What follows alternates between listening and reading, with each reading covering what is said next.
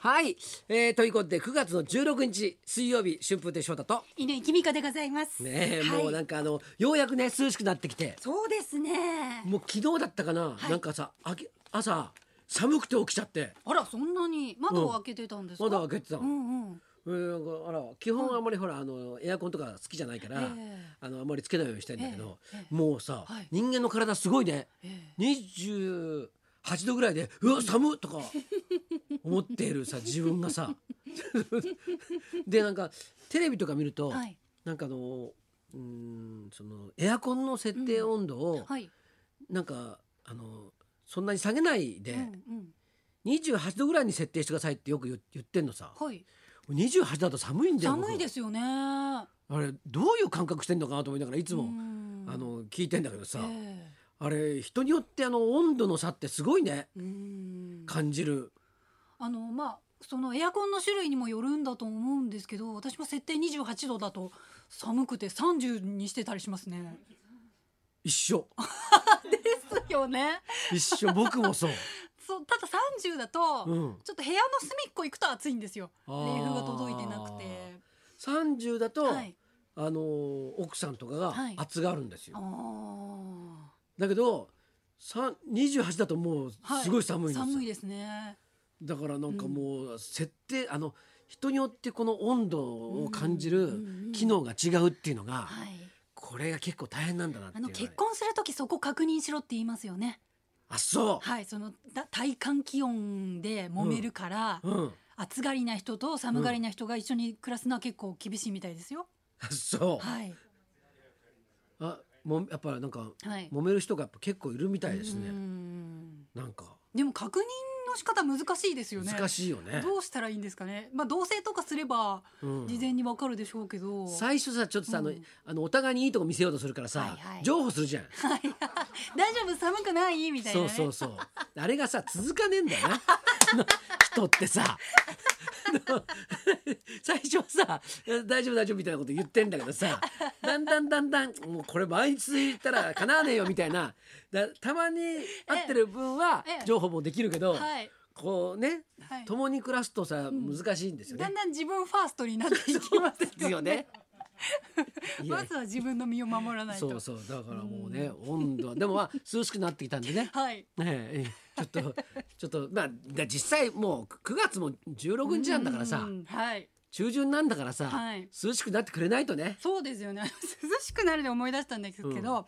の将棋の藤井聡太出たまたす二冠のうん、あの勝負飯とうん勝敗の結果を徹底的に調べた YouTuber の人がいるんですよ、うんプロになってからのうんこの数年間で食べたものとうん何食べると勝つみたいなのをうんうん全部調べた人がいてうん、冷やしなんとかを食べるとうん負けることが多いっていう結論に達してたんですよ。うんでそれは結構プロになってすぐの頃からそういう傾向があったんですけど、うんだんだん最近、冷やしでも勝てるようになってきて、なんかその将棋の記録も上がってる しその勝負飯のそのなんていうんです勝率も上がってきてるみたいだなから、ええ冷やしを食べてもええ勝つようになった勝つようになってきてるんです。食べ本物の強さがそう物の苦手も克服してきて る苦手じゃないよ別に。苦手は好きだから食べてるんですけ ど。うん冷やしでも最近勝てるようになってきてるでちょっとまた涼しくなってきたんで、うん今後あんまり冷やしを選ぶことなくなってくると思うんですよ、そううん秋冬になると、うんうんうんだから多分ますます勝率が上がるんですよ上がってきここはさ 冷やしを選ばなくなるかじゃあさ、はいなんかさすごい辛いやつとかさ、らうんうん体が温まるようなやつ、はいはい唐辛子とかたくさん入ってるようえな、えあのね韓国料理とかさ、はいああいうの、はいああいうのを食べると、んものすごい強いんじゃないのかもしれないですねなんか、んものすごい厚着してさえ、え温めちゃうとも ますます強くなっちゃうだって叶わないよもうこんなも本当ですう、ね強くなだって、はいあれでしょ乾ちゃんだって、はいなんかほら頑張れ藤井とそうだっていうさ、はい気持ちがあるからさ、はいはいなんかこうこうすごく素直な気持ちではい応援とかできるわけじゃないですか。はいこうもう今、はいもうなんかこうやなんかこうやったら勝つみたいな感じになってるじゃないですか。今もうめちゃくちゃ強いですねただねうん、勝てない人が一人だけいるんですよ誰豊島竜王にはおう公式戦で一度も勝てたことがないんですよで先週も対局があってまた負けましてうんうんうんうんこの藤井二冠対豊島竜王っていう戦いが今激アツですね私の中で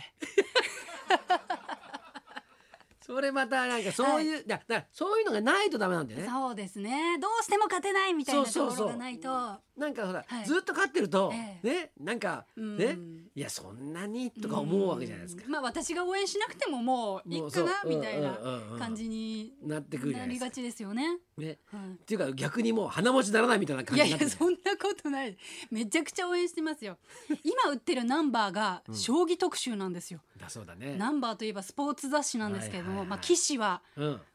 あのスポーツだアスリートだ棋士うはんアスリートだっていうことで、うんナンバーで大々的に特集したら、うん、ワールドカップサッカーのワールドカップの時に出したナンバーよりも売れてるんですよ今恐ろしいね。 23万部いいです。じゃあ出してるってそれはあれだよ、はい言っとくけど、それはあのたまにだからだ よ。ナンバーでずっとスポーツ扱ってきて、その歴史があって、でそこに突はいは然い将棋出されると、ええナンバーでそうああだからだよなるほどナンバーの中でずっとやってワールドカップやって、はいえ売れたよりもはいこっちの方がすごいんだっていうのはね、それはね、え理論的に間違ってますよ。なるほどサッカーファンとしてはそうだよ別に将棋よりサッカーの方が人気がないわけじゃないじゃないんですよなるほど例えば将棋の雑誌にはいワールドカップのこと取り上げたら 「ええって、将棋世界でそうそうそうサッカーは将棋だとか言ったら「ええとか言って売り上げガンって上がると思う。確かにあのこのどこにどこを守るかみたいなのってね、そうちそょうっと駒のちょちょっと進ねめ方と似 そうてるとこありますよねの。監督の監督さんの頭の中とかさ、はいはこいういった詰め将棋みたいな感じになってんじゃないです かそそういう視点でサッカーを将棋の雑誌で取り上げたらそっかおなんだこれはっていう、確かにそうなりますうね。ん、あだからナンバーでっていう意外性でみんな買っちゃったのか。私も買いまそうでしたしけょど、はい。そうでしょっていうかナンバーって雑誌が意外だったんだ から、 ああ。う。創刊号の時さ興奮したもんああえそうですよね。雑誌でうんスポーツだけを扱うんですかってことですようんうんうんうん今まで雑誌の中にはいスポーツの記事がはい時々入ってたじゃないですか、うんうんうんうんそうじゃなくて、はいスポーツだけですよ。えアスリートだけを、えええあの雑誌にしますって言って、俺って創刊号買ったもん、 最初。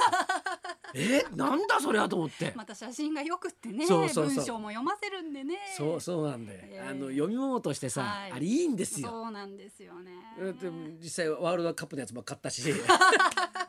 ワールドカップはね20万部出したんですってうんで今回の将棋特集は23万部ほうほう3万部勝ってますからっていうことはさ、ええそのナンバー編集部も、はいあれおスポーツじゃなくていけんだ。将棋雑誌にするかそれからそそんなことない よ。将棋雑誌にはしないと思うけどしなさいか。他のジャンルの人を出すっていうのはなるほど結構ありかもしれないぞとか思思うかもしれないじゃないですか。次何特集しますかねまあ多分スポーツこの後ちょっと挟んで、うんうん。柳家京太郎だな。落語特集あいいですねやりそうやりそうナンバー落語なんか言いそうだなら落語家は話家はアスリートアだス言いリートだ。座布団は四角いジャングルだとか言って、そう座布団というフィールドで戦う言いそ孤高の戦士たちみたいな感じで落語家特集とかさ。うありそうです ね多分これ三ヶ月後ぐらいに来ますよ落語特集でも実際そう、はい23万本売れたら、うんはいそんなことになる可能性あなるよりねま。すよね、ままあ落語はならないと思うけどいやいやいやありますよ他の人他のジャンルの人たちをうん扱うっていうのは、ありますねねねあるかのあるんじゃないですか。ねえ e スポーツ特集とかあもうすでにやってるかもしれないけどあそうだなそういうのもありだね。ね誰だあとえねえどこ行きますかねっていうかナンバーが出す前にやっちゃいましょうかね そうだな。ねえでビバリーヒルズどっもかに乗りずーっとビバリーヒルズだから、込んではい、うん、なんかこうもうああいつものことみたいな感じがするじゃないですか。あーはいはいはいとてつもない人。はいていうかもうタイトル変えちゃったりするんだ。選挙特番とかやっちゃいます選よ挙こんな特ね番 ビバビバビバリーヒルズの選挙特番とかね。えあいいんじゃないですか、うんうんねえ ビバリーヒルズ自民党を語るとかそういう大丈夫かな語れる人いるから付いないかもしれないからけ焼き場でも無理かもしれないビバリーヒルズとセブ島とかさわけのわかん ないさいいですね組み合わせとかを相性悪すぎるそういう、 えー、今日あーやっぱり意外な組み合わせがそうねですねいいんですね、えー今日はね、うんうんゲストの方にはい意外な体験というかはいはいはいそれをした方がゲストですからね、ええーはいーやっぱり意外っていうのは大事かもしれません、大事ですねはいじゃあそろそろ参りましょう生まれる前の生まれる前の記憶ってどういう世界、漫画家の竹内彩香さん生登場春風亭昇太と犬井君子のララジジオオビビババリリーーヒルヒルズズ